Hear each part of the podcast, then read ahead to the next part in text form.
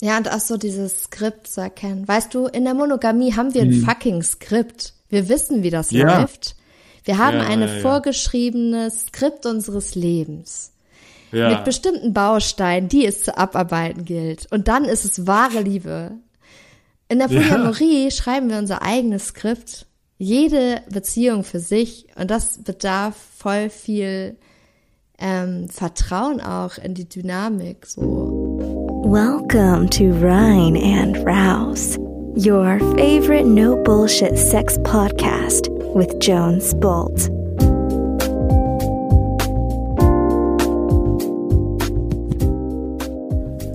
Hey Bambinos e Bambutschkis da draußen, hier ist Le Jones, back in the game, zurück aus unseren Summer of Love Retreats in Griechenland, zurück aus der Sommerpause mit Bock. Ich bin warm gelaufen, ich bin warm gelabert, ich habe mega fucking geile Podcast-Folgen für dich am Start und heute will ich die erste Rakete zünden. Die Rakete in Person ist heute Saskia Michalski. Wenn du Saskia kennst, dann vor allem aus Instagram, TikTok oder von ihrem eigenen Podcast, die Michalskis. Saskia ist eine Person, die extrem offen über ihre Polyamorie, über ihre Beziehungsmodelle privat redet. Die Dozentin ist für Diversity und Queerness und die in ihrem eigenen Podcast über Polykonstrukte, Trennungen, Herzschmerz, Verliebtsein und alles Mögliche in diesem Bereich redet. Saskia hat Real-Life-Skills. Das ist no Bullshit Talk von jemandem, die wirklich weiß, was abgeht, ähm, was gesunde, was ungesunde Polyamorie ist, wie äh, Polyamorie entsteht, ähm, wie, äh, ob wir dafür gemacht sind oder ob es, ob Polyamorie immer mit sexuellem Interesse und Affären beginnt. Das alles weiß Saskia. Noch dazu ist diese Folge nicht nur mit mir, sondern mit Caro aufgenommen und Saskia coacht uns in unseren eigenen Beziehungsmodellen, stellt super äh, krasse Fragen und du wirst sehr viel Privates und Persönliches über mich, über uns erfahren und es ist definitiv eine Qualität, ähm, die ich sehr gerne ab sofort öfter mit dir teilen möchte. Ein Look behind the scenes ähm, der verschiedenen Beziehungsmodelle und Beziehungsleben. Ähm, stay tuned, am Ende wird's richtig saftig und das sind wirkliche, richtig gute Life-Skills einer Expertin. Wenn du Bock hast, deine Beziehungen zu vertiefen, wenn du Bock hast, deine Bedürfnisse, deine Wünsche, deine Grenze zu erweitern und äh, in Berührung mit anderen Menschen zu kommen, in Echtheit, in Menschlichkeit, in Tiefe, Sexualität auf ein neues Level zu heben, dann lade ich dich jetzt ein für Samstag, den 20.08., genau, nächste Woche. Da findet zum dritten Mal die Rein und Raus Temple Night in München in meiner Bude in der Casa di Jones statt. Ähm, und ich freue mich einmal mehr, eine geile, geile Gruppe anzuleiten durch eine Kakao-Zeremonie, durch ein tantrisches Ritual hin zu einer geilen Temple Night, äh, die äh, a lot of juiciness verspricht. Wenn du mehr erfahren willst, geh auf reinundraus.com auf die Workshops oder gib's direkt ein, reinundraus.com slash temple minus nights und du erfährst alle weiteren Infos, schnapp dir ein Ticket und wir sehen uns zu einem geilen Workshop und einer mega Temple Night. Jetzt wünsche ich dir erstmal viel Spaß mit der heutigen Folge und wir hören uns schon sehr bald. Bye bye. Nice. Saskia, welcome to the show. Ja, ich freue mich voll dabei zu sein. Danke für die Einladung. Cool. Heute ist eine, für mich eine, eine spezielle Folge. Wir haben gerade schon etwas drüber geplaudert. Normalerweise die Caro, die hier neben mir sitzt. Hi. Hi, Caro. Die äh, kennen die Zuhörerinnen da draußen eher als die Expertin für offene Beziehungen. Mit ihr äh, plaudere ich ganz gerne über offene Beziehungen, Polyamorie etc. Und äh, heute, Saskia, Saskia Michalski, bist du zu Gast. Ähm, und du redest auch sehr viel über das Thema Polyamorie, Beziehungsmodelle etc. Ähm, von daher freue ich mich sehr, dass du dabei bist. Und äh, ich bin neugierig, wie stellst du dich mittlerweile eigentlich vor? Also es ist echt schwierig, muss ich sagen, weil ich glaube, für verschiedene Menschen verschiedenes abbilde. Also ich mache äh, ganz viel Öffentlichkeitsarbeit in den Medien, vor allem zu queeren Themen, also LGBTQIA-Plus-Themen und Polyamorie. Ähm, und bin zusätzlich Dozentin auch für die Themen und beschäftige mich einfach super viel mit Queerness. Also ich bin ein mhm. Queerfluencer, don't know. Mhm. ähm, vielleicht passt es so irgendwie am, am besten und ähm, ja, ja. Es, es spielt da irgendwie alles so ein bisschen äh, mit rein. Aber ich führe auch ganz gerne mal so politische Debatten im Fernsehen ah. mit Menschen, die das ganz anders sehen. Das mache ich auch mal ganz gerne, ja. Okay, worüber sind die am meisten erstaunt bei dir, die Menschen, die im Fernsehen, die ein anderes Modell haben oder eine andere Weltsicht? Hm, ich glaube, es ist so, dass vor allem, ähm, also ich mich nur nicht nur für meine eigenen Themen einsetze, sondern es halt viele verschiedene Spektren gibt. Also ich sag halt, okay, hi, ich bin Saskia, ich bin nicht binär, ich führe eine polyamore mhm. Beziehung und ich bin pansexuell und ich setze mich für Transrechte ein. Und ich glaube, da ist wirklich so, okay, Error. Und da fange ich dann, fange ich dann an, irgendwie so ganz langsam Stück für Stück mit allem irgendwie aufzuräumen, weil mir schon bewusst ist, dass ich mit voller Bandbreite einmal in die Vorurteilskiste äh, reinspringe. Mm.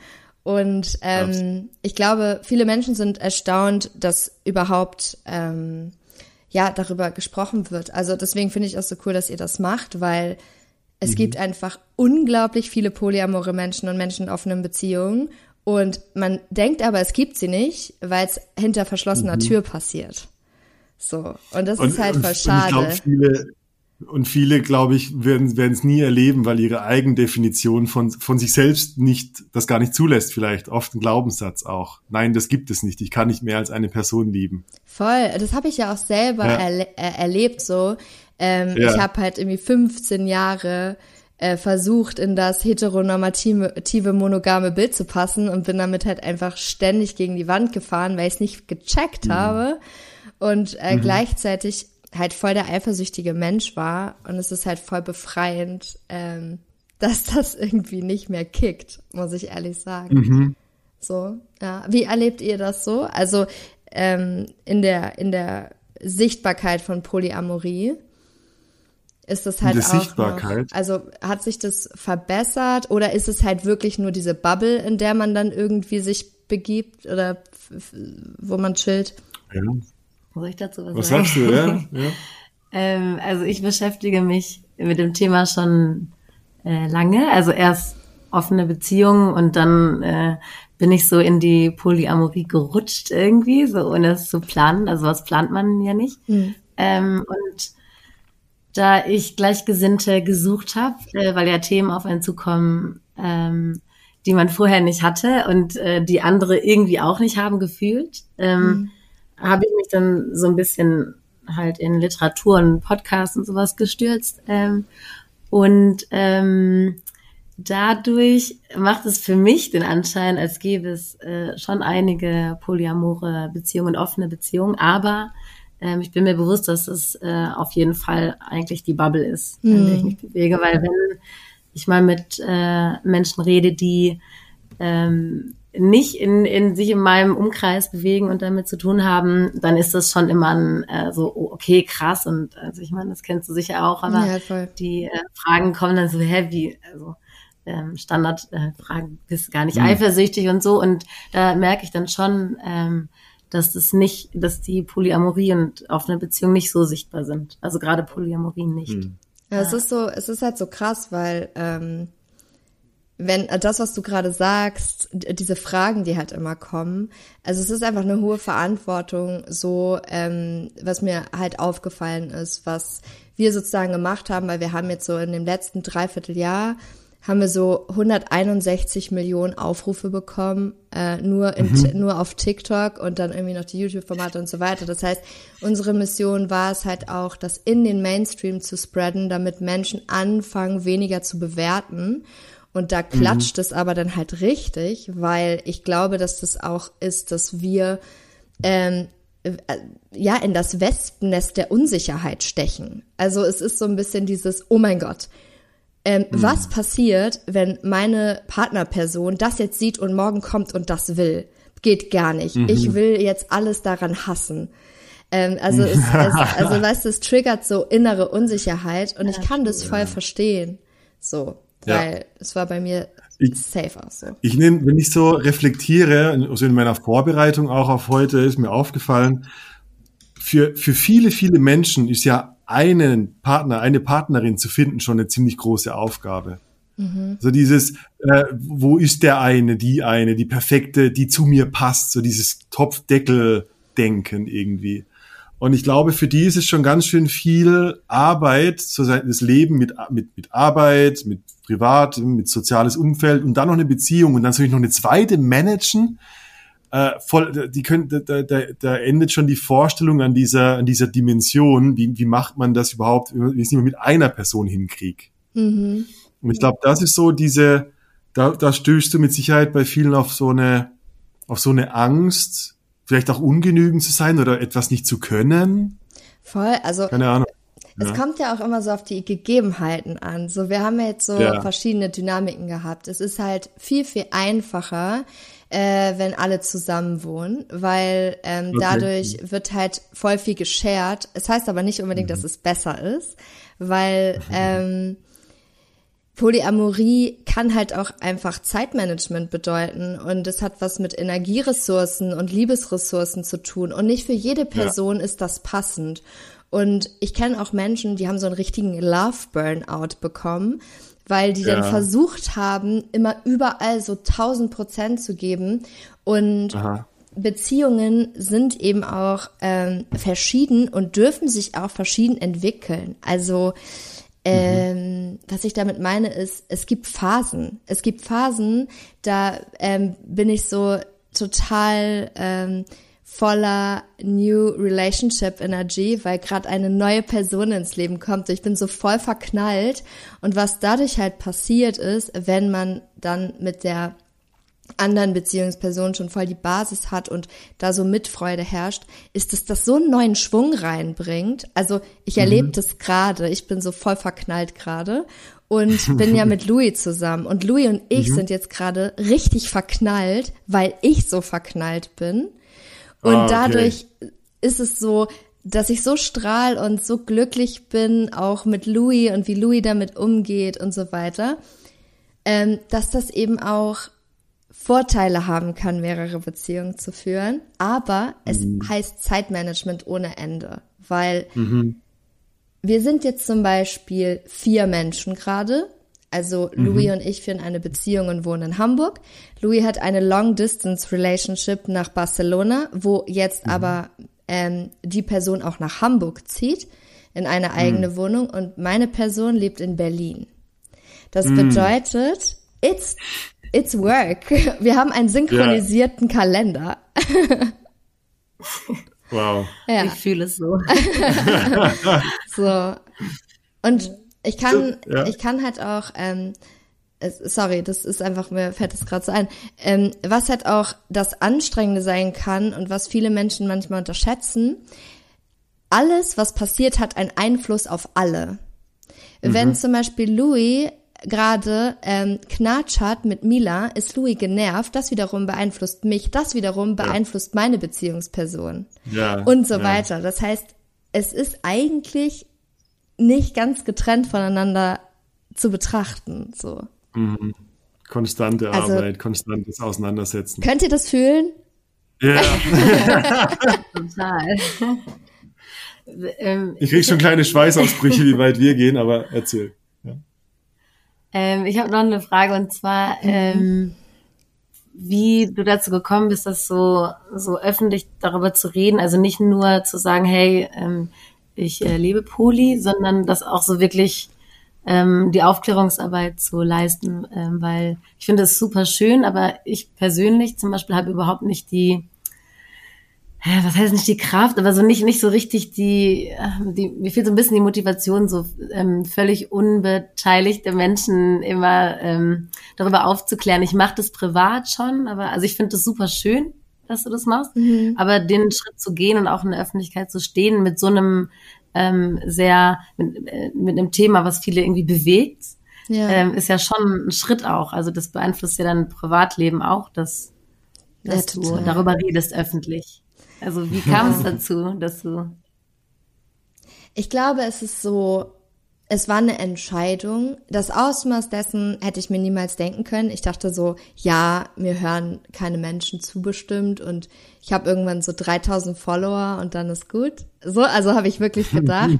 ähm, aber es ist eigentlich so mein aktivistisches Herz, weil ich mir einfach wirklich wünsche, dass wir alle aufhören, andere Menschen bei Default zu bewerten, für etwas, was wir selbst nicht nachvollziehen können. Und ich mir auch ganz oft im Leben so Menschen gewünscht hätte, die mir zeigen, dass ich nicht alleine bin und nicht komisch bin und kein Alien bin.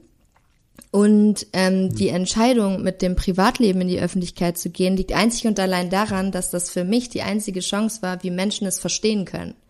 Weil wenn ich immer mhm. nur da sitze und mit erhobenem Zeigefinger sage, wie könnte es theoretisch gehen, dann können Menschen das nicht nachvollziehen, sondern ich habe ihnen halt gezeigt, Alter, ich habe gerade übelst Liebeskummer. Ich habe teilweise vor der Kamera einfach geheult. Ich habe gesagt, ey, es ist nicht immer alles nice. Und ähm, durch die Trennung, also ich habe versucht, so transparent wie möglich zu sein, damit Menschen ein realistisches Bild mhm. davon bekommen und nicht da sitzen und denken, hä, bei der Michalski sieht es immer so aus, als wenn ja. es so geht oder so leicht ist, ähm, das alles zu kommunizieren und ich sitze hier und bin voll der Loser. Und das wollte ich halt nicht. Und ähm, zum anderen ist es auch so, dass ich echt so genug hab von diesen, ähm, diesen bewährten unserer Liebe 24-7 und auch queerer Liebe. Es ist einfach so anstrengend. Und ich möchte nicht mehr akzeptieren, dass Leute mutig sein müssen im Jahr 2022 ja. zu lieben. Es, es geht nicht. Es ist einfach mein Aktivismus. Ich kann das nicht aushalten. Dafür mache ich das einfach so. Und ich sag dir ganz ehrlich, wie das ist. Ich höre jeden Tag lese ich tausende Kommentare über mich, ähm, ja. die mir erzählen, wie krank ich sei. So. Bald, bald wachst du auf, dann wirst du schon sehen. Ja, ja. Das ist halt so geil und ähm, es ist das, ja. ja. es ist so, es was es ist, es ist okay, aber ich glaube, mhm. der Grund, warum so viel Hass kommt, ist, weil jede Person safe mhm. es schon mal erlebt hat und sei es in der Grundschule, mhm. dass man mehr als eine Person toll fand. Das kann mir nie eine eine ja. Person sagen, dass das nicht so ist. Ja, so. Ja, Gebote, Gebote und Verbote und alles, was ich gelernt habe, wie Beziehung und Romantik funktioniert, funkt da dazwischen. Toll. Und ich glaube auch so das Wertvolle, wenn du das so, vor allem weil du es auch so, so glaubhaft und so authentisch rüberbringst, ist, dass du dagegen gegen diesen Vorurteil arbeitest, dass Polyamorie immer irgendwie was mit Orgie zu tun hat. Als würde die ganze Zeit alle immer nur rumficken ja. und äh, ihr seid total wollüstig und, und ja. äh, das ist doch nur, das ist doch keine Liebe, das ist doch einfach nur sexuelle Affären und Interessen an anderen und so weiter. Ich meine, letztendlich, ich habe auch da eine, so eine wirklich eine Frage an dich. Mhm. Glaubst du, dass Polyamorie immer bei einem, bei einem sexuellen Interesse an anderen oder an mehreren Partnern startet und dann zu Polyamorie wird? Oder glaubst du, dass Polyamorie so ein Grundsetup Mensch, des Menschlichen sein kann? Ah, das ist eine ganz tolle Frage. Ähm, ich freue mich voll über die Frage, weil ich glaube, dass das sowohl als auch passieren kann. Also ich ja. kenne Menschen, die aus reinem sexuellen Interesse gesagt haben, ey, ich führe nur eine offene Beziehung und Gefühle sind voll tabu und dann sind sie so da reingeschlittert, ja. weil dann wurde ja. sich nochmal getroffen und nochmal und nochmal und auf einmal so, scheiße, was ist das jetzt hier? Ja. Ähm, das heißt, ich glaube, dass Polyamorie auf jeden Fall so starten kann. Mm, aber ich glaube, dass Polyamorie am Ende auch die Entscheidung für ein Commitment und für Verantwortung ist. Und ich glaube, mhm. dass reine Sexualität für eine Verantwortungsübernahme für die Gefühle mehrerer Personen nicht ausreicht. Und mh, hm, vielleicht ist es auch so, zum Beispiel für, für mich entsteht sexuelle Anziehung durch emotionale Bindung. Das bedeutet, ich kann mhm. eine Person objektiv, kann ich sagen, boah, ist voll heiß. Aber mhm. da kickt erstmal bei mir nichts. Wenn die Person anfängt zu reden und voll krasse Sachen sagt, denke ich so, oh mein Gott, ja. wer bist du? Das heißt, es ja. kann halt sein, ähm, das ist halt super individuell ähm, irgendwie ja, es ist, ist super individuell. Und es kommt halt auch mhm. so drauf an. Es gibt ja offene Beziehungen, die treffen sich wirklich einfach zum Sexdate, die kommen rein, die haben Sex und gehen. Wenn man aber mhm. anfängt, auch mal Frühstück zusammen und dann redet man darüber und dann kommt das und dann gibt's irgendwie die ersten Küsse zum Hallo und Tschüss sagen und so weiter, dann gibt's manchmal die mit so Momente, wo es von sexuell zu wird. So. Und ja. ich glaube schon, dass das eine Komponente spielen kann. So. Ja. Voll. Aber ich kenne ja. auch asexuelle Menschen, die polyamor sind. Deswegen ist es halt nicht immer, ah. immer eine, eine Komponente unbedingt, so. Ja. Oh, spannend, ja. Also ich weiß nicht, wie ihr das so äh, erle erlebt habt oder wie eure Einstellung so dazu ist, aber ich erlebe schon wirklich sehr viele Paare, die in einer offenen Beziehung leben und die ganz ja. klare Regeln brauchen, damit es nicht dazu kommt, sich zu verknallen. So. Und ich glaube ah, auch also nicht, die dass die Regeln brauchen, um sich selbst zu stoppen. Ja, also weil es wirklich so ist, so, ja, ja ähm, ja, ja, okay. Aber es passiert ja trotzdem. Also, ja, passiert trotzdem. es ist wirklich so, ich bin auch der Meinung, ich finde es so, weißt du, ich will das nicht judgen, es gibt Leute, wo das auf bestimmt so ist, dass die das aufhalten können, aber ja. ich glaube, oh wow, das kann irgendwann wirklich auf einmal scheppern, so. Voll. Ja, also, ja ich meine, voll. Ich meine, ich kann, ich hab's bei uns, äh, ich meine, ich bin da, also ich bin, ich habe super viele Fragen, weil letztendlich äh, ich, ich hatte überhaupt keine Ahnung von, von Polyamorie, bis ich irgendwo eingeladen wurde. Das heißt, so diese, dieses Konzept war mir bewusst und ich wusste, das gibt es. Ähm, aber für mich war der Kicker in dem, der, der Moment, wo ich in eine, in eine andere Beziehung plötzlich als, als die dritte Person dazugekommen bin. Ah. Das hat, ja. für mich, das hat für mich die Welt geöffnet. Und jetzt ist es mein neuer Standard geworden, wo ich denke so, hey, was habe ich da vorher gemacht? so krass, das ist voll schwer, sich wieder da rein zu versetzen. Und, und, das, und ich bin mittlerweile so, okay, das, ich kann da gar nicht mehr zurück. Ich habe so weit über den Tellerrand geguckt ähm, da muss schon viel passieren oder irgendwie eine, eine, eine, Lebensphase zu Ende gehen, wo mhm. wer weiß, wo es dann hingeht. Okay. Äh, es wäre auch noch eine Frage an dich, aber die stelle ich später. So mhm. diese Frage auf der lang genugen Zeitachse, enden wir trotzdem wieder monogam zu zweit oder ist es ein Leben, das, das man einfach so leben kann, zu mehreren? Es ist halt auch so ähm, krass, so was wir jetzt so gerade erlebt haben. Ich kann ja mal ganz kurz ja. noch ein anderes geben von diesem CSD-Wochenende in Berlin. Und zwar äh, äh, in Hamburg. Ähm, und zwar war das so, dass ähm, die äh, Freundin von Louis hier war, um den CSD mitzufeiern. Und meine Beziehungsperson war das allererste Mal auch hier. Und gleich für drei Tage. Und wir waren sozusagen zu viert, dieses Quartett. Ähm, war halt so, wir, wir lieben uns jetzt untereinander nicht alle romantisch, sondern jede Person hat sagen zwei.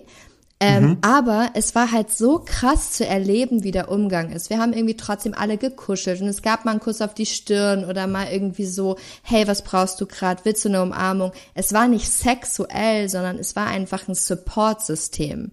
Wir waren einfach ja. eine fucking Gang, so. ähm, nur, dass immer nur zwei davon sozusagen sich geküsst haben und auch intim miteinander waren. Und deswegen ist es für mich so schwer, mir wieder vorzustellen, also für mich ist es so normal, auch platonisch Körperlichkeit durch Kuscheln und so weiter zu haben, dass ich mir vorstelle, meine monogamen Beziehungen früher, das wäre No-Go mhm. gewesen. Dass ich mit ja. Freundinnen, mit Friends kuschel ja. auf platonische Art und Weise, da, da, da hätte ich schon Rede und Antwort stehen müssen, was mittlerweile für mich total normal ist. Und auch glaube ich, wenn ähm, mehrere polyamore Personen zusammenkommen, auch wenn sie sich nicht romantisch sexuell lieben, trotzdem eine Nähe dadurch entsteht, wenn man dieselbe Person liebt. Mhm. Also das mhm. finde ich so voll empowernd, dieses Gefühl. Das, das finde ich spannend, das wollte ich dich auch fragen. Ich meine, du hast ja auch äh, in deiner Vergangenheit, wenn ich es richtig verstanden habe, so eine, so eine V-shaped Triad erlebt. Mhm, mhm. also sprich, du sozusagen, also äh, V-shaped heißt V, du bist in der Mitte und es gibt zwei Beziehungen. Äh, bist du der Meinung, dass die, dass die Beziehungen äh, aut autark von, also voneinander getrennt funktionieren müssen? Oder, oder ist es so, dass, dass zwangsläufig sich alle in der Triade auch kennenlernen müssen und zusammenleben können müssen? Also müssen würde ich schon mal streichen. Ja. Ähm, es ist einfach mit etwas Sollten. mehr Aufwand, äh, Aufwand verbunden und vor allem, welche Bedürfnisse hat jede Person? Weil Ja. ähm, bei uns war das jetzt in diesem V-Try-It so, dass wir zusammengelebt haben und dadurch alle Sachen verlaufen sind. Das bedeutet, Ja. wir hatten auch gemeinsame Finanzen. Wir haben gemeinsam irgendwie gearbeitet. Wir waren so gesehen eine Familie, obwohl Mhm. Louis und Marcin, die keine romantische Beziehung hatten oder sexuelle, einfach platonisch familiär miteinander waren. Ja. Ähm, ja.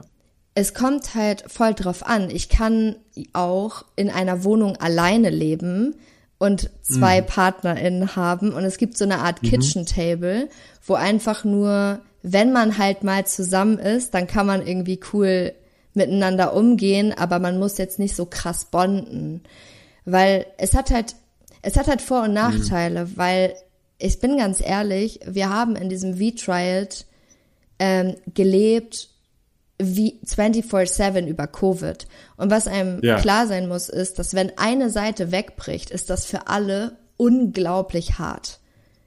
Also es, es ist wie, als wäre jemand aus dem Rudel auf einmal weg. Und wenn du das sozusagen getrennt voneinander hast, dann ist die Trennung zwar für eine Person dann hart, aber es ist nicht dieses, deine Familie bricht auseinander irgendwie. Das heißt, es kann unglaublich schön sein, aber man muss sich auch darauf einstellen, dass immer alles zu dritt ausgetragen wird. Alles. Jeder Streit, jedes Gespräch, es wird alles immer zu dritt besprochen.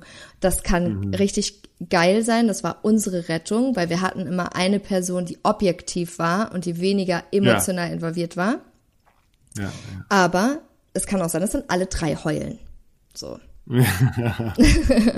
so, also deswegen, ich würde nicht sagen müssen. Ähm, das ist super individuell. Ja, ich glaube, die Frage ging eher, und das ist eine Fantasie, weil du hattest es ja anders, aber in dem Wie, in der Wie-Triad, wenn du in der Mitte bist, Mhm. und ich stelle mir vor, du hast zwei getrennte Beziehungen. Die finden in zwei Räumen statt. Die, jeder deiner Partner, Partnerinnen weiß ja, du bist in jeweils die andere Partei verliebt. So muss, müssen sich die Parteien kennen? Oder kann das Leben auch so funktionieren, dass du zwei getrennte Beziehungen hast und die finden in getrennten Welten statt? Er fragt gerade im Ja. eigenen Interesse. Also Ich soll ich ich, frag soll den ich, Freund. okay, also soll ich soll ich aus meiner Perspektive sprechen? Also es kann, ich kann ja, Ja. sagen, wie es für mich wichtig wäre. Das heißt nicht, dass es für alle wichtig wäre. Ja, was glaubst du? Ich glaube, dass es unglaublich Bonding sein kann, wenn man sich begegnet, weil es auch unglaublich viel Verständnis dafür schafft. Weil man hat, man hat eine Gemeinsamkeit, ob man will oder nicht. Man liebt dieselbe Person. Das ist eine krasse Gemeinsamkeit und das ist mit voll viel Angst behaftet, aber ich glaube, es ist auch eine heftige Chance, weil es gibt nichts Geileres aus meiner Erfahrung. Das heißt nicht, dass das nur so funktionieren kann, wenn man dann wirklich zu dritt Sachen unternimmt. Das ist so geil. Also wirklich, es ist einfach super nice. Und es ist am Anfang mit so viel Angst behaftet, so, oh Gott, darf ich sie jetzt küssen? Oh, was denkt die andere? Oh, jetzt kuschel ich. Oh Gott, ist jetzt jemand sauer? Wie fühle ich mich? Hilfe. so, Gott. aber das gehört voll dazu, finde ich. Ähm, Der Spießrutenlauf der Eifersucht. Wow. ja, aber es kann halt einfach äh, auch eine Frage dessen sein, wie weit sind alle. Und ähm, ich habe auch so in so Coachings und Workshops so viele Leute ähm, begleitet und ich finde, man kann die Theorie immer nur bis zu einem bestimmten Punkt ausführen. Irgendwann muss man da einmal rein.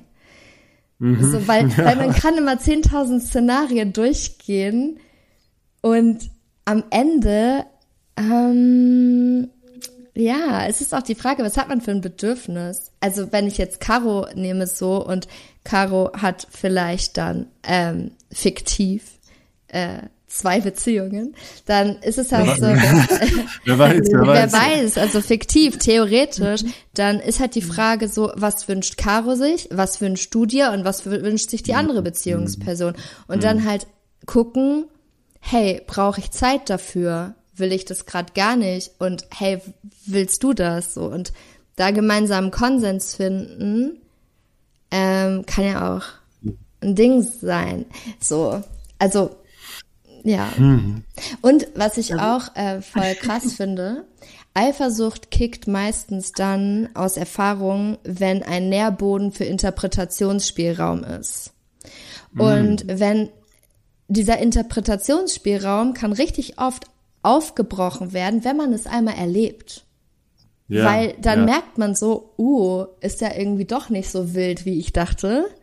Oder, oh, ja. ich check's voll. Und dann sind diese ganzen Was wäre wenns und Interpretation halt irgendwie so ein bisschen erstickt. Aber ja. es ist nur meine Erfahrung. Ja. Amen. Ja, nee, das ist cool. cool. Caro, yes, Caro ja, bist du so angetan. es ist einfach so. Ja. ja. also ich weiß ja, was ich weiß ja, was ich will. Es ist mhm. schwer, die anderen äh, ähm, Beteiligten dazu zu bekommen. Ja, also es ist halt so schon so ein bisschen wie Schwiegereltern kennenlernen und ich muss sagen, es war ja. einer der schlimmsten und schwierigsten Erfahrungen für mich so zu sagen, hu, ich bringe jetzt meine Beziehungsperson und ich hoffe, alle verstehen sich. Oh mein Gott, was ist wenn ja. nicht und so und erstmal sind alle auch so ein bisschen still und weird und so. Aber es bricht meistens sich relativ schnell auf. Und je nachdem, wie verletzlich man sich zeigen will, hat es mir zum Beispiel richtig doll geholfen, offen darüber zu reden. Ich habe mich vor Louis mhm. Freundin gestellt. Louis Freundin ist das allererste Mal gekommen. Wir haben uns das erste Mal kennengelernt. Und ich habe zu ihr ja. gesagt, ich sag, ey, ich weiß, es ist gerade eine krasse Situation ähm, es ist voll okay, dass du das gerade komisch findest. Ich find's auch gerade voll aufregend und lass uns einfach gucken, so was passiert. Und wir haben halt so ähm, ja viel uns kennengelernt und mir war es einfach das Wichtigste, ihr zu zeigen, hey, du bist safe und ich warte nicht hinter einer Ecke, bis ich einen Haken an dir finde, so. weißt ja. du? Ja. Darf ich dann, bevor du irgendwas sagst, ich habe noch eine Frage. ähm, und zwar ist es nicht komisch für äh, in dem Fall für Louis dabei zu mhm. sein, also dass äh, du dich mit ihrer anderen Beziehungsperson äh, triffst und also sie kennenlernst. Ist das für Louis nicht komisch gewesen, dass sie dabei war? Ähm, mhm. Weil wie hat sie sich verhalten gegenüber dir und der anderen Person? Und wäre es nicht auch äh, eine Option oder was denkst du darüber, wenn du dich mit ähm, Louis Beziehungsperson alleine getroffen hättest, vielleicht zum Kennenlernen? Mhm.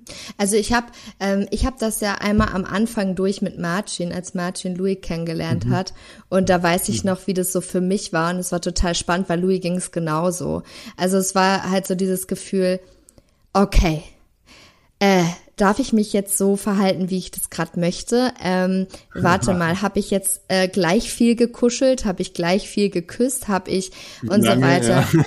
Und das ist halt wirklich etwas, was in der Dynamik am Ende komplett egal ist. Und ich glaube, das hilft, weil ich bin einfach eine längere Beziehungsperson. Also Louis hat mit mir schon zwei Jahre zusammengelebt und für mhm. mich ist es für mich völlig okay und völlig normal, dass Louis äh, hier bu, bu, bu, bu, die ganze Zeit am Kuscheln und Knutschen ja. ist, wenn es eine Long Distance ist und halt dann für eine bestimmte Phase auch weniger mit mir intim ist, das ist für mich völlig in Ordnung und auch irgendwie normal. Äh, Gerade weil Louis und ich fast immer nur so aneinander kleben. Aber Louis war schon krass unsicher darin, dass es so kontrolllos für Louis war. Also Louis war außer Kontrolle, mhm. weil Louis nicht wusste, wie verstehen wir uns, wie ist mhm. das äh, für mhm. Louis in dieser mhm. Situation zu sein. Ähm, und tatsächlich habe ich am Anfang äh, Louis auch vorgeschlagen, dass ich Mila alleine treffe. Das war aber für mhm. Louis so extrem kontrolllos, dass Louis sich damit nicht gut gefühlt hat. Also okay. Louis meinte so, oh mein Gott, dann kann ich irgendwie gar nichts, habe ich nichts mehr im Blick. Ähm, mm. So, also es war schon so ein bisschen so dieses Kontrollgefühl noch irgendwie zu ähm, einen Überblick zu haben, was passiert da gerade. Und ich glaube, es war auch voll schön, weil ähm, Mila und ich haben uns halt von Sekunde eins einfach heftig gut verstanden. Und mir mhm. war es auch, es war für mich einfach meine Aufgabe, den beiden durchgehend das Gefühl zu geben, es ist okay und ich freue mich. Weil es so ja. war. Und ich hätte auch Raum gehabt zu sagen, hey, es ist gerade voll schwierig für mich. Ja. Also ja. den Raum hat's halt gegeben, so. Und ich glaube, dass man darüber von Anfang an sprechen muss. Also, wir haben so uns hingesetzt und haben gesagt, hey, ist es zu irgendeinem Zeitpunkt für jemanden schwierig? Ähm, es ist einfach eine Verantwortung, die wir hier haben. Wir sprechen mhm. darüber. Ich höre ich hör auch raus, du hast gerade eben das, das Thema so Phase erwähnt, mhm. dass schon jede Beziehung für sich vielleicht in einer anderen Phase stecken kann. Die mhm. eine, du warst mit Louis zwei Jahre zusammen, dann kommt so eine frische Verliebtheit dazu, ist eine andere Phase. Kann das auch sein? dass es Voll. oder oder versuchst du die irgendwie dann am Ende gleichzustellen oder akzeptierst du, nee, jede Beziehung andere Phase? Mhm. Also es gibt ja so krass hierarchische Polyamorie, ähm, so mit äh, Primärbeziehungen, Sekundärbeziehungen und so, sowas haben wir nicht. Ähm, ja. Aber es gibt natürlich Hierarchien, die geschaffen sind durch Umstände. Also was ich damit meine, ist, wir wohnen zusammen. Das ist so mhm. gesehen eine, eine gewisse hierarchische Struktur, weil wir mehr Zeit miteinander verbringen. Mhm. Ähm, und ich glaube, Mm, es hat so ein bisschen was mit Energieressourcen zu tun. Es ist nicht so, als würden wir unserer Beziehung etwas entziehen, sondern es geht darum, dass es auf einem bestimmten Level immer da ist, also mhm. Austausch, Kommunikation, Nähe. Und darüber hinaus gibt es einfach Phasen in Beziehungen, die mehr Energie brauchen. Beispiel, mhm. äh, eine Person hat gerade eine total schwierige Phase im Leben, dann ist es klar, dass da irgendwie gerade mehr Energie und Fokus ist. Ähm, aber dadurch, dass wir uns alle kennen, auch von uns allen. Also Beispiel, ich hatte Liebeskummer und habe mit Mila und Louis telefoniert. Mhm. Ähm, somit war, und die haben sich darüber ausgetauscht mit mir. Somit war es irgendwie wieder zusammen. Ähm, mhm. Aber mhm. es sind halt verschiedene verschiedene äh, Phasen und äh, ich finde es immer ganz spannend, dass so frische Verknalltheit auch oft immer nochmal so ein äh, Kick für die Langzeitbeziehung bringt. Also ich habe halt so mhm. gemerkt, ich war so, oh mein Gott, Louis so toll, Louis so toll und ich will mit Louis kuscheln, weil Louis ist so toll und weil da ja. einfach so viel Energy ist, aber es kommt und geht immer in Phasen, es ist halt voll fluide einfach. Mhm. Ist ja auch Best Case, also dass alle sich füreinander freuen. Also ich meine, hattest du mal Phasen von Eifersucht, die du überkommen musstest? Also da, du hast vorhin gesagt, du warst eine eifersüchtige Person voll, früher. Voll. Ja? ja, richtig doll. Also ich war, ähm, es hat voll krass so, ich mochte mich selber halt gar nicht und habe mhm. halt von der Welt immer so gespiegelt bekommen, dass ich halt falsch bin, so wie ich bin. Und dann habe ich halt, ähm, sobald ich eine Person hatte, die mir gespiegelt hat, dass ich nicht falsch bin, war das so, oh mein mhm. Gott, ich darf diese Person auf gar keinen Fall verlieren, weil die Person zeigt mir, dass ich toll bin und habe aber nicht verstanden, dass mich das in eine voll abhängige Situation ähm, gebracht hat und habe dann mhm. sozusagen immer verglichen und dachte so, ja, guck mal, ich, äh, vielleicht bin ich da nicht genug und da nicht genug und da nicht genug. Ähm, und irgendwie hat sich das für mich so dermaßen aufgebrochen, so jahrelang meiner Eifersucht so ins Gesicht zu gucken. Es war richtig unangenehm. Ich habe so viel mhm. geheult mhm. einfach. Ich habe mich so kacke gefühlt und habe dann aber so für mich auch gemerkt, ich möchte nicht, dass eine Person mir Liebe und Aufmerksamkeit schenkt aus der Intention heraus, das zu müssen, sondern ich mhm. möchte die Wahl sein. Ich möchte die fucking Wahl sein, jeden Tag. Ich möchte nicht, dass eine Person denkt, oh, jetzt sind wir schon so und so lange zusammen. Ja, äh, ich bleib jetzt mit, mit Saskia, weil äh, so, nee, ich will halt, dass, ähm, dass das kommt. Und wenn eine Person mich nicht schön findet, dann will ich nicht, dass die Person so tut, als ob so. Und das hat mich irgendwie befreit davon, mhm. so zu krallen und ähm, mich ah, ja. so zu vergleichen äh, aber der State, das ist mir auch nochmal voll wichtig für die so zuhörenden Personen. Der Status, den wir jetzt gerade haben mit dieser Mitfreude, den haben wir nur erreicht, weil es richtig schmerzhaft war. Also wir haben in diesem V-Triad gelebt, geschlossen. Ja. Und dann haben wir letztes Jahr im November die Beziehung geöffnet. Und das war purer Schmerz. Das war so krass, weil ich habe ja mit Louis nur monogam gelebt und mit Marcin auch. Und für Marcin war das relativ leicht, weil er hat ja diese Öffnung mit mir als Paar schon einmal durch. Aber für Louis war das Overkill. Also es war schlimm. Es war wirklich schlimm. Wir haben, ähm, wir sind Baby Steps gegangen. Wir haben drei Monate super viel gestritten. Wir haben immer wieder neu ausverhandelt. Dinge, die okay waren, wurden wieder zurückgezogen, weil es doch nicht okay war und wir noch nicht so weit waren. Und es war eine unglaublich anstrengende Zeit, wofür wir jetzt heftig die Früchte tragen. So, Okay. ne? Also ich will immer nicht, dass das so aussieht, als wenn wir alle hier so, hu, und ist alles ganz toll. Ähm, dafür mussten wir hart arbeiten. So. Es ist halt echt so. Spannend. Ja. Und auch so Intimität, so. Ich habe das erste Mal Louis beim Sex mit jemandem anderen gehört und saß dabei auf dem Sofa und hab einen Film geguckt. So.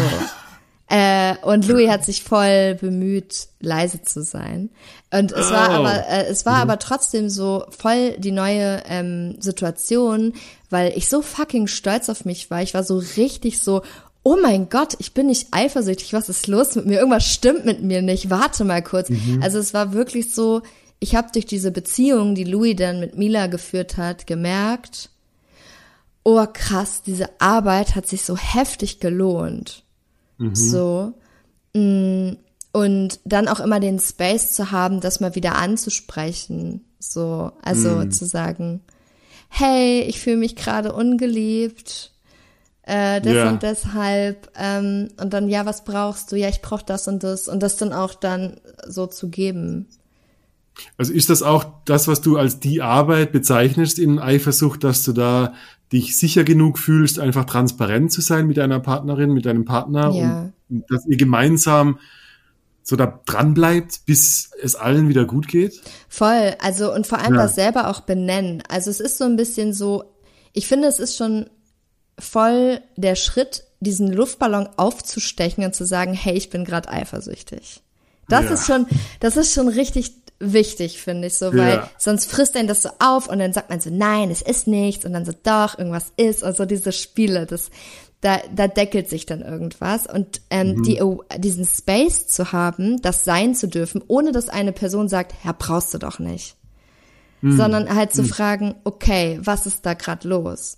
Und dann halt auch ehrlich zu sein und zuzugeben. Wir haben am Anfang so gemacht, dass wir erstmal so weggucken, weil wir uns noch nicht getraut haben, weil wir haben uns so geschämt. Ja. Und ich habe dann so meine Augen zugemacht, habe gesagt, also ich vergleiche mich gerade mit dem Körper und ich denke so, okay, vielleicht ist der Sex viel besser und deswegen bin ich gerade eifersüchtig und ich weiß aber, dass es voll quatschig ist und gerade aus einer irrationalen Angst kommt, nicht genug zu sein.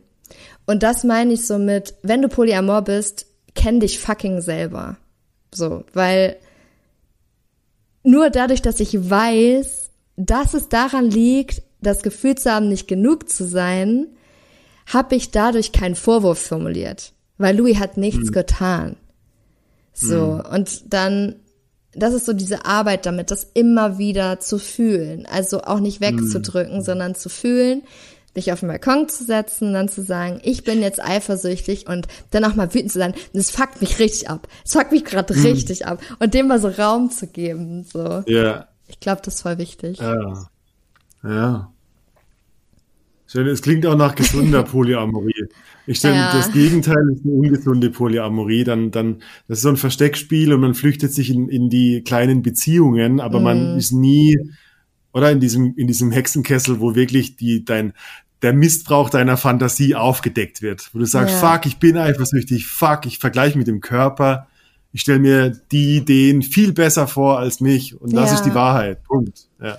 Ja, vor allem, weißt du, es ist halt auch wirklich ähm, eine Sache, wo mir am meisten auch so der Kragen platzt, dass super viele Menschen Polyamorie als Deckmantel für Betrug und ähm, Ja. Entzug für, Verantwortung missbrauchen und ich dann so was höre wie, oh Gott, ich habe auch mal so eine Erfahrung gemacht, das ist ja gar nichts für mich. Und ich frage dann manchmal Ja. so, was hast du denn für eine Erfahrung gemacht? Und am Ende kommt raus, dass es so eine Don't Ask, Don't Tell Nummer war, so ja, ich, ähm, so dieses, ich mache mit jemandem rum und komme dann danach zu dir und sag, hey, ich bin Poli. Und ich denk mir so, no, das ist Betrügen. Ähm, Ja. Das ist einfach Betrügen oder ähm, Ja. und oder so Grauzonen nicht besprechen. Das ist auch so ein großes Mhm. Thema. Einfach davon ausgehen, dass was für mich nicht okay ist, ist bestimmt für die Person auch nicht okay.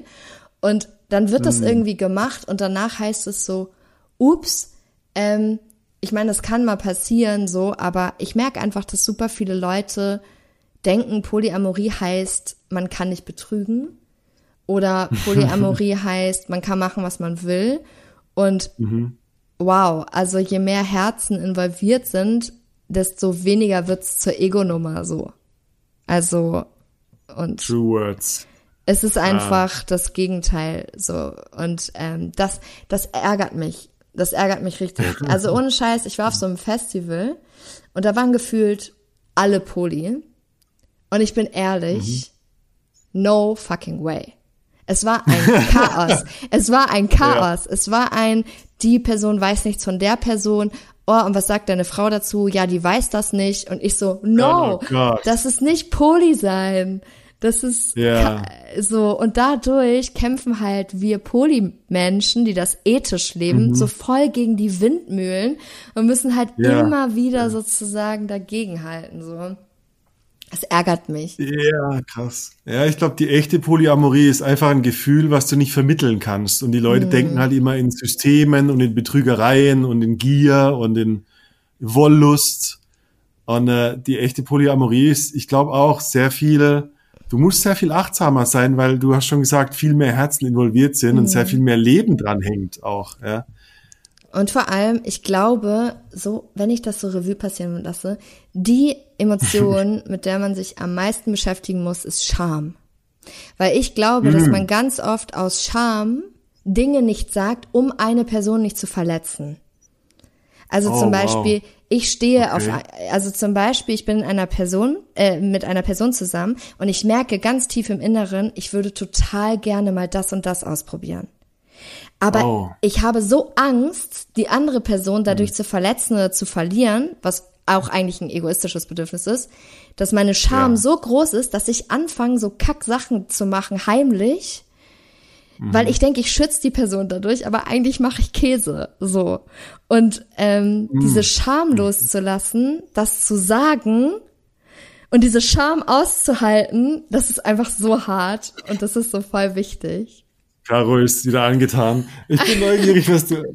Ja, ja, ich finde, ähm, das, das habe ich gerade richtig sitzen lassen müssen, weil ich habe das nie mit Scham in Verbindung gebracht und du hast so recht. Es ist Scham. Das Ich- ist so ein wichtiger so- Punkt. Ja. Jetzt komm, Caro, hau raus. Ja, das ist ja auch gerade für uns ein bisschen ein Learning. Ja. Ähm, dass, Caro dass schämt ich verlange, dass äh, ich verlange, dass du mir ähm, alles erzählst. Ja, Ähm, das ist witzig. Sie, also und ja. und dir es, glaube ich, schwerfällt, weil du mich schützen möchtest absolut. Und es ist und mich nicht verletzen möchtest, wie du gerade sagst. Das hast ja tausend Punkte. Wow. Ähm, das, ich das, schwitze. dass du mir sagst, ah, ich wollte es dir nicht erzählen oder ich war mir, ich wusste nicht wie oder was, weil Aber die Scham ist historisch, weil die kommt aus der monogamen, wenn ich was Falsches tue, verlässt du mich Denkweise. Voll. Und da ist wirklich so dieses, ich verheimliche, nicht weil ich verheimlichen will, Mhm. sondern weil ich gelernt habe, es hat Konse mein Fehlverhalten hat Konsequenzen. Und das Fehlverhalten, diese Interpretation, dass ich ein Fehlverhalten habe. Mhm. Äh, und gerade, und je mehr ich mich drum bin, oder je mehr es mir wichtig ist, jemanden nicht zu verletzen, umso mehr schäme ich mich, das Falsche gemacht zu haben. Das ist so eine, Kennst du Wow. das vor, vor allem? Also, wenn ich zum Beispiel Scham empfinde und etwas mich nicht ganz traut zu sagen, dann drehe ich so Runden.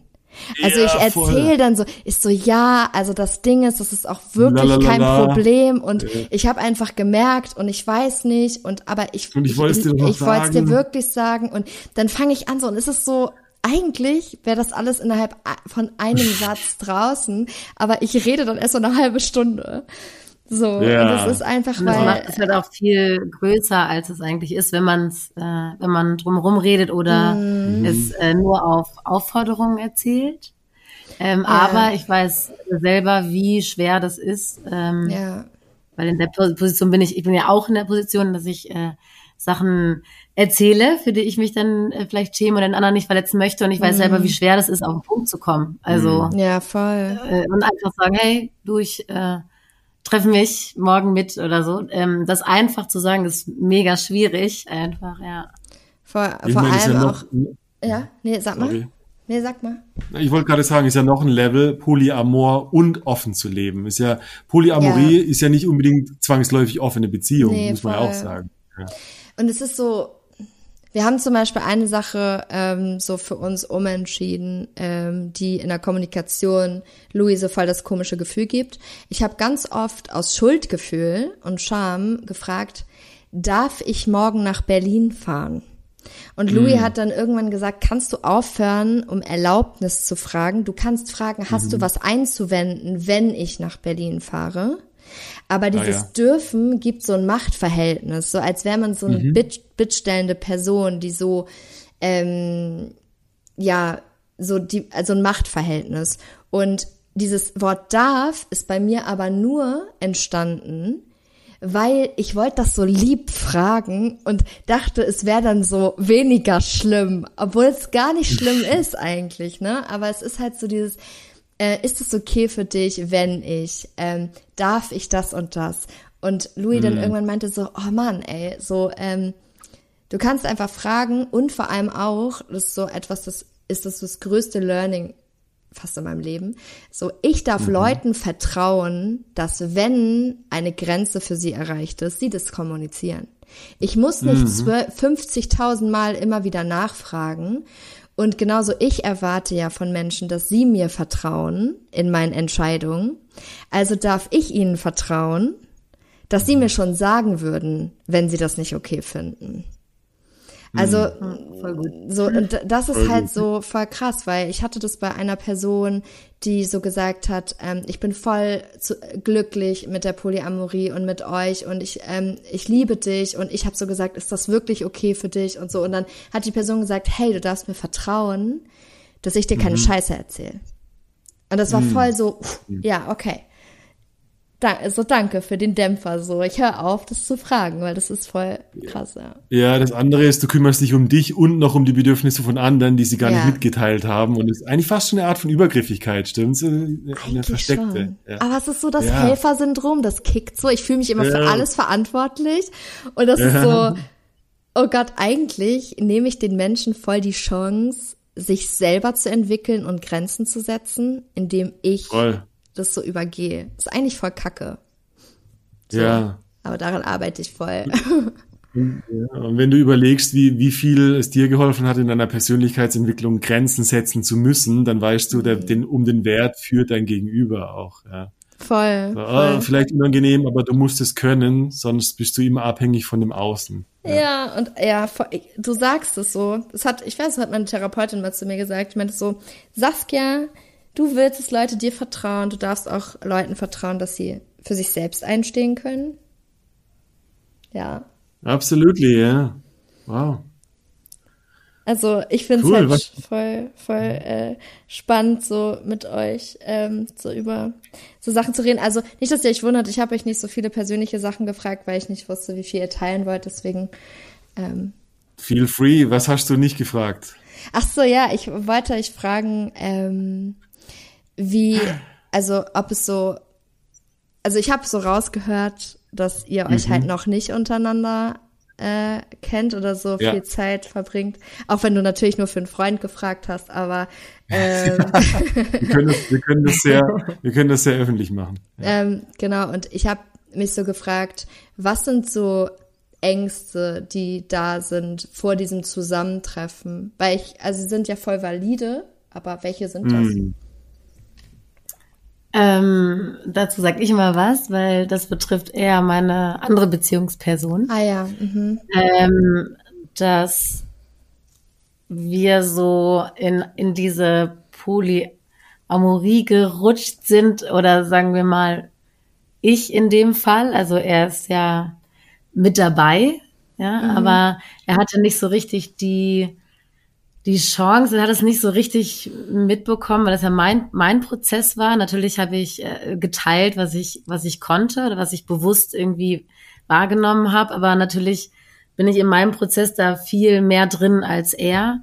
Mhm. Und ähm, für ihn ist das alles noch ein bisschen, ähm, also er, er versucht sich da jetzt so ähm, einzuleben, ohne dass es wirklich sein, seine Geschichte ist, die, die ich erlebe in der mhm. Polyamorie. Mhm. Also, aber ist ähm, er in einer Beziehung oder?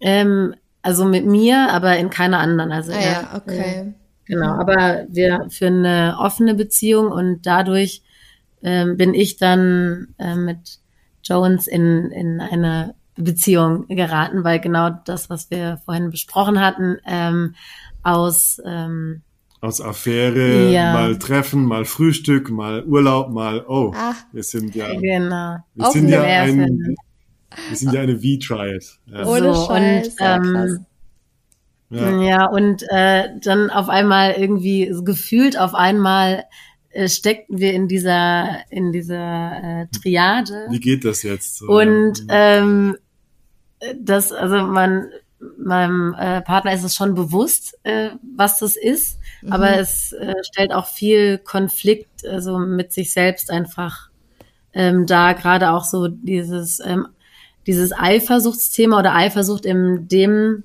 Zug, weil die beiden sich nicht kennen, gibt es halt ein, eine Fantasie von der anderen Person.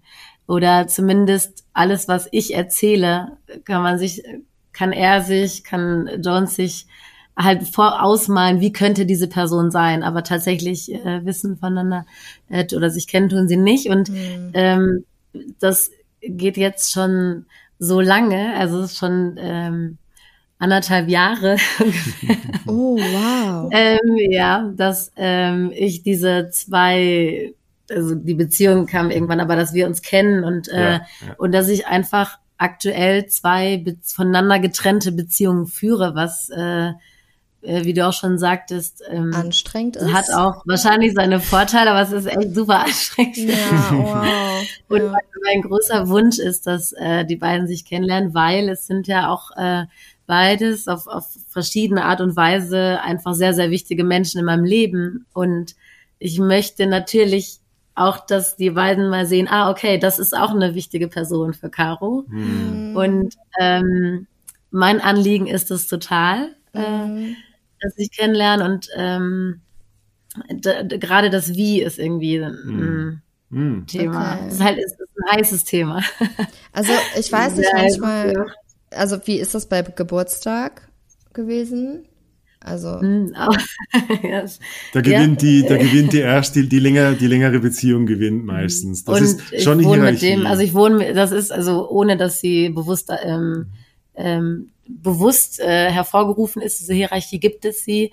Ich bin äh, mit meiner anderen Beziehungsperson seit zehn Jahren zusammen und wir wohnen zusammen und wir sind aus einer monogamen Beziehung heraus gestartet und in mhm. dem Fall äh, bei Geburtstagen ähm, hat, äh, mhm. hat er dann äh, ja. Vorrang. Ja, krass.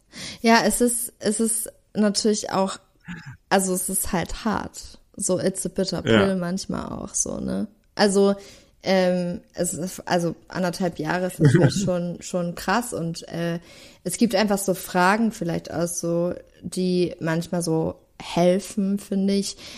Ich habe mich mal gefragt, was erhoffe ich mir durch das polyamore Leben und wovor habe ich Angst im polyamoren Leben? Ähm, weil ich glaube, wenn eine Person damit noch sich so gar nicht so doll auseinandergesetzt hat, weil dadurch, dass du diese getrennten Beziehungen führst, fühlt es sich für deine Beziehungsperson ja teilweise noch monogam an. Also, weißt mhm. du, weil es nicht fusioniert wird. Und dadurch mhm. ähm, ist es halt so, dass man auch ja fast wie so ein Herauszögern des ins kalte Wasser werfens kommt. Und nach anderthalb Jahren ist es halt schon heftig. Also ich muss sagen, so Respekt, dass, also anderthalb Jahre das so zu trennen, diese Welten, heftig anstrengend, glaube ich. Also, wow, crazy. ja. ja, aber weißt du, dass, ja. dass, dass das, was ich so spannend finde, ist, es gab zwei Momente in der Beziehung von Louis und mir, wo ich einmal unsicher wurde und wo Louis einmal unsicher wurde. Und ich sage mhm. euch, es war beide Male so, dass wir die andere Person nicht greifen konnten. Und das ist, es ist einfach dieses, es gibt Menschen, die kommen damit super zurecht und auch wenn die gerade zuhören, ich äh, freue mich, dass das klappt für euch. Aber für uns war das so, okay, ich kenne dich so in und auswendig, ich will jetzt auch wissen, welche Person dich so verzaubert und welche Person so wichtig für dich ist. Und als mhm. ich nicht mehr greifen konnte, wer ist diese Person? Was hat die für eine Energy? Was hat die für eine Wärme? Wie, wie funktioniert mhm. die? Wie denkt die Person? Wie ist auch Louis in der Nähe von dieser Person? Mhm. Und so weiter. Und ich das nicht greifen konnte, wurd's komisch. Und dann haben wir sofort gesagt, ey, wir müssen uns kennenlernen. Und dann haben wir das erste Mal so gefacetimed alle zusammen. Und haben mm. so hm. voll viel geredet und so. Und bei Louis und meiner Beziehungsperson war das auch so. Und ähm, ich glaube, oft ist der in, dieses innere Auffressen, diese, diese Was wäre wenn Ideen. So. Weil so am Ende, ihr seid halt, ihr seid halt ein Team. Also man darf ja auch eine mhm. Sache einfach nicht leugnen. So seit anderthalb Jahren funktioniert ihr sowieso schon als Team. Mhm. Mhm. Also eine das Person. Setup funktioniert irgendwie. Ja, ja. Ein, also es gab nie, nie nur zwei. Weil ab ja. dem ersten Tag, wo ihr euch getroffen habt, wart ihr alle da drin. Und mhm. deswegen existiert ihr schon die ganze Zeit. Es ist halt nur mhm. so, glaube ich, dass Caro dann vielleicht, vielleicht möglicherweise manchmal so Brände löscht. So, huhu, links, rechts, überall. Und irgendwie ist es aber seit anderthalb Jahren so, dass ihr yep. ja irgendwie schon in einem Kontext zueinander steht. So. Und mhm. ja, manchmal darf es auch schief gehen. Also, weißt du, es kann ja auch sein, dass man trifft sich so und nach einer halben Stunde sagt man so, ey, hu, ich brauch mal kurz. Mhm. Habe ich auch schon gehört. Ja.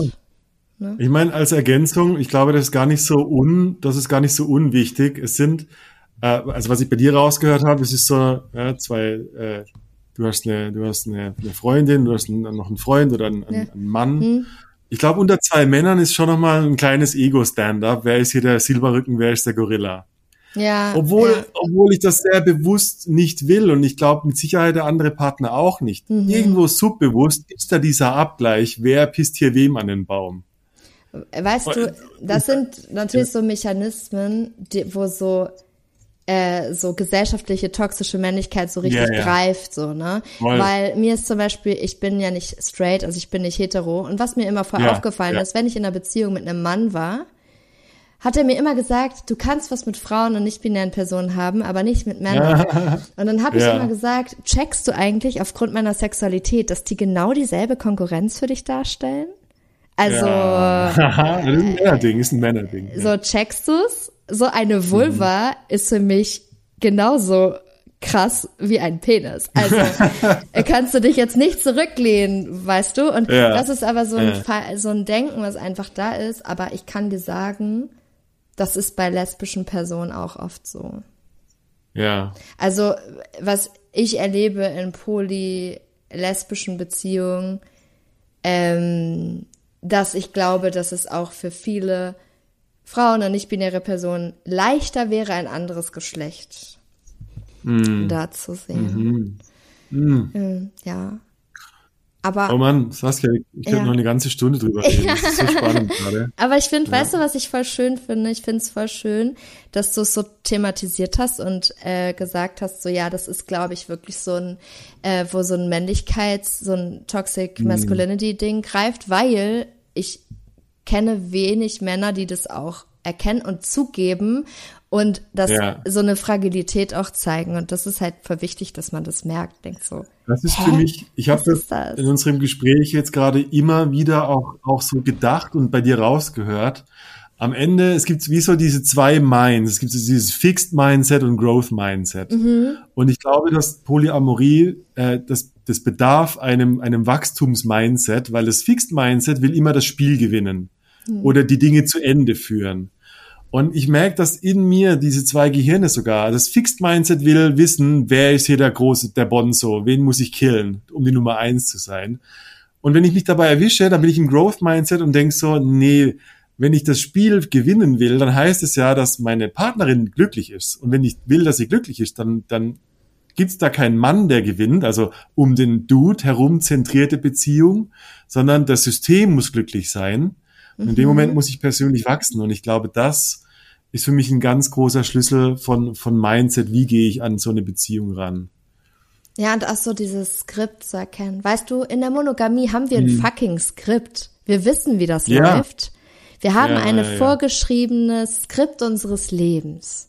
Ja, Mit bestimmten Bausteinen, die es zu abarbeiten gilt. Und dann ist es wahre Liebe. In der. Polyamorie schreiben wir unser eigenes Skript.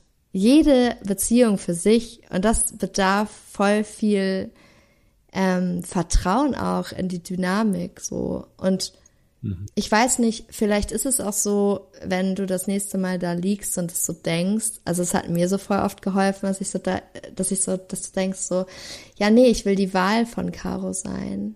Und ich will nicht, Ja. dass Caro sich ähm, nur für mich entscheidet, weil ich jetzt hier mein Revier markieren will, sondern Ja, genau. weil Caro das macht, weil Caro bei mir sein will.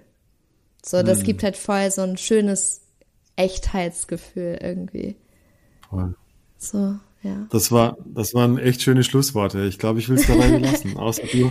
Es war richtig toll mit euch. Das war wirklich toll. Vielen, Ja. vielen Dank. dafür. Danke. Cool. Ich freue mich so doll. Es war so ein anderer Podcast. Ich muss euch ehrlich sagen, ich habe so einen Podcast noch nie aufgenommen. Und ich freue mich Amen. so doll, den in meiner Story zu teilen, weil ich glaube, Ja. so meine Community wird so voll froh sein, dass es mal so eine Art Podcast war, weißt du? Voll gut. Ähm. oh, ich bin dir so dankbar. Wirklich vielen Dank für deine Zeit. Wo, wo Ja, finden dich die Leute? gerne. Müssen nur Michalski eintippen, stimmt's? Egal Also, wo. äh, ja, also Saskia, Saskia Michalski bin ich auf Instagram und auf TikTok sind wir die Michalskis und ja, Podcast ist auch die Michalskis. Also, Cool. Genau. Ich drücke dir die Daumen für alles weitere. Ja. Ähm, und äh, vielen, vielen Dank für die, für die Zeit mit dir. Es War hat mir viel schön. gebracht, vor allem Schweißausbrüche, neue Erkenntnisse. Ich hatte aber auch Schweißer, da war es einfach so richtig toll. Dankeschön. Danke dir, danke Caro. Danke. Ja. Bis zum nächsten Mal. Ciao. Jo, ciao. Tschüssi.